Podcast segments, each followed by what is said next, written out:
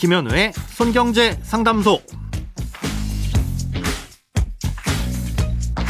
새는 돈 맞고 숨은 돈 찾아드립니다. 손경제 상담소 김현우입니다. 저축, 보험, 대출, 연금, 투자까지 돈에 관련된 고민이라면 무엇이든 맡겨주세요. 오직 당신만을 위한 맞춤 상담. 먼저 오늘 사연 만나봅니다.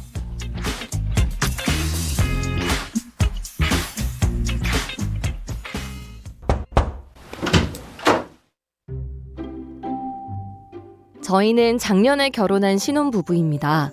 올해부터 통장을 합쳐서 돈 관리를 하기로 했는데요. 남편과 의견이 맞지 않는 부분이 있어서 조언을 듣고 싶습니다. 저희는 둘 다 스마트폰 가계부 앱을 쓰고 있긴 하지만 저는 모든 지출을 구분해서 기록하는 반면 신랑은 그렇게 자세히는 기록할 필요가 없다고 합니다. 예를 들어서 저는 생활비를 마트, 편의점, 전통시장 각각 나눠서 구분하는데 남편은 하나로 묶어서 얼마를 썼는지만 파악하고 있는 겁니다.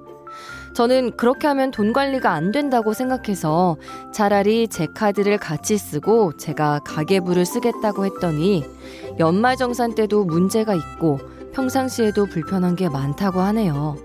그리고 쓸 돈을 정해놓고 그 안에서만 쓰기만 하면 되는 거 아니냐고 하는데 의견 차이가 좁혀지지 않습니다. 심판 좀 봐주세요.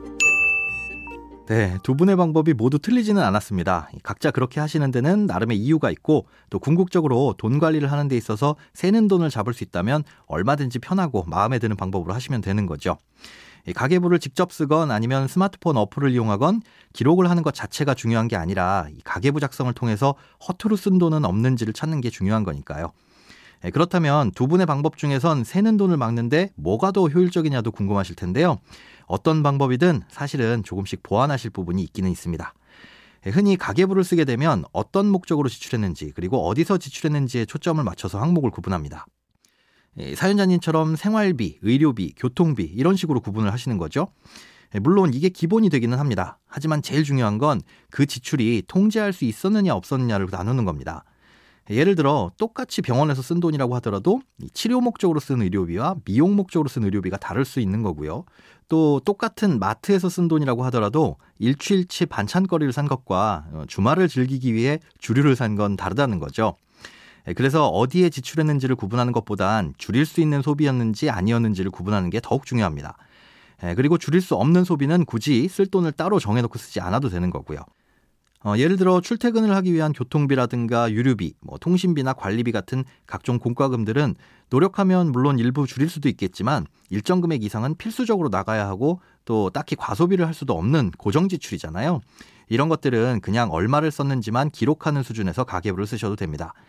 반면에 외식비라든가 배달비, 뭐 개인적으로 쓰는 용돈 같은 것들은 아끼려고 마음만 먹으면 큰 폭으로 줄일 수 있고 또 반대로 과소비도 가능한 부분이기 때문에 최대한 세분화해서 가계부를 쓰시는 게 좋습니다.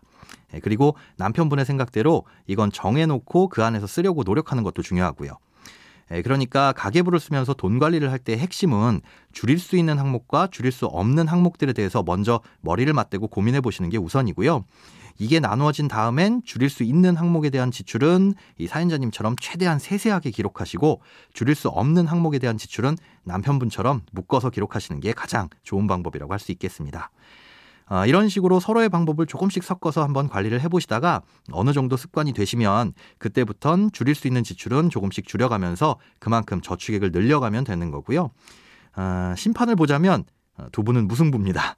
돈 관리 잘 하셔서 2023년에는 더 많이 저축하시고 부자 되시기를 응원해 드리겠습니다. 크고 작은 돈 걱정 혼자 끙끙 앓지 마시고 imbc.com 손경제상담소 홈페이지에 사연 남겨주세요. 검색창에 손경제상담소를 검색하시면 쉽게 들어오실 수 있습니다. 여러분의 통장이 활짝 오는 그날까지 1대1 맞춤 상담은 계속됩니다. 돈 모으는 습관 손경제상담소 내일도 새는 돈 맞고 숨은 돈 찾아드릴게요.